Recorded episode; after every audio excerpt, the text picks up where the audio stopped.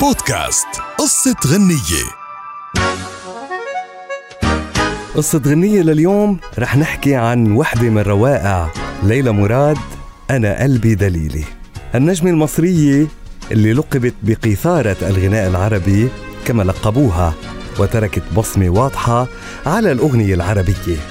ولدت ليلى مراد عام 1918 من أب يهودي يدعى زكي مراد هاجر مع أسرته من المغرب العربي إلى مصر وكان بوقتها مطرب معروف ولكن وقت اللي تدهورت أحواله المالية قرر السفر إلى أمريكا لإقامة بعض الحفلات وترك أسرته الكبيرة دون مورد رزق. وطالت هالرحلة حتى اضطرت زوجته لبيع عفش البيت. وإخراج الأبناء من المدارس الأجنبية اللي كانوا بيدرسوا فيها لعدم قدرتها على دفع المصاريف مضطر ليلى مراد بوقتها للعمل بمدرسة للخياطة للإنفاق على أسرتها. ورجع الأب مفلس لا يملك من الدنيا شيئا.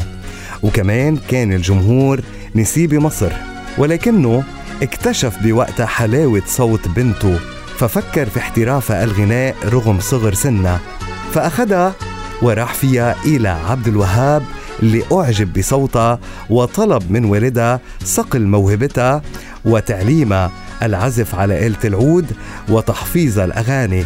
وبعد هالشي أقيم لها حفل على مسرح يوسف وهبي.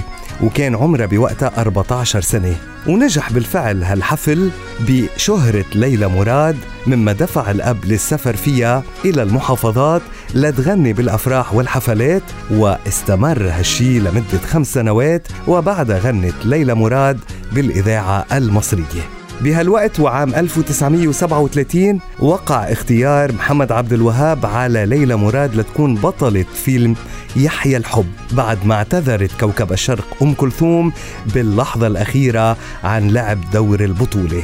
وازدادت شهرة ليلى مراد خلال هالفترة ولكن بنفس الوقت كان قلبها عم بدق بعد ما وقعت بغرام دبلوماسي من عائلة ثرية وعاشت معه أجمل قصة حب غير معلنة. ولكن العائلة اشترطت أنه ليلى مراد لازم تعتزل الفن. فما كان من ليلى مراد إلا إن رفضت هذا العرض ونسيت قصة الحب. ولكنها عاشت عم تخفي أحزانها وانشغلت بعملها حتى إجا يوم دعوة لليلى مراد من الملك فاروق لزيارة القصر. هالشي ساهم بتسليط الأضواء عليها أكثر بنفس الوقت كان النجم أنور وجدي بدأ بإنتاج وتأليف وإخراج فيلم ليلى بنت الفقراء اللي كان من بطولة ليلى مراد وكانت أغنية أنا قلبي دليلي من أغاني هالفيلم اللي كانت ليلى توقعت أنه تكون عمل ناجح حتى أنه يقال لما سمعت مطلع الكلام أحست بشعور غريب وبأنه في شيء قادم رح يحمل معه حب كبير. وخلال تصوير هالفيلم كان في مشهد رقصة مشتركة بينه وبين بطل الفيلم اللي هو أنور وجدي فبدأ قلبه يدق نحوه وكبر هالحب يوم بعد يوم وانتهى الأمر بزواجهم عام 1945 أنا قلبي دليلي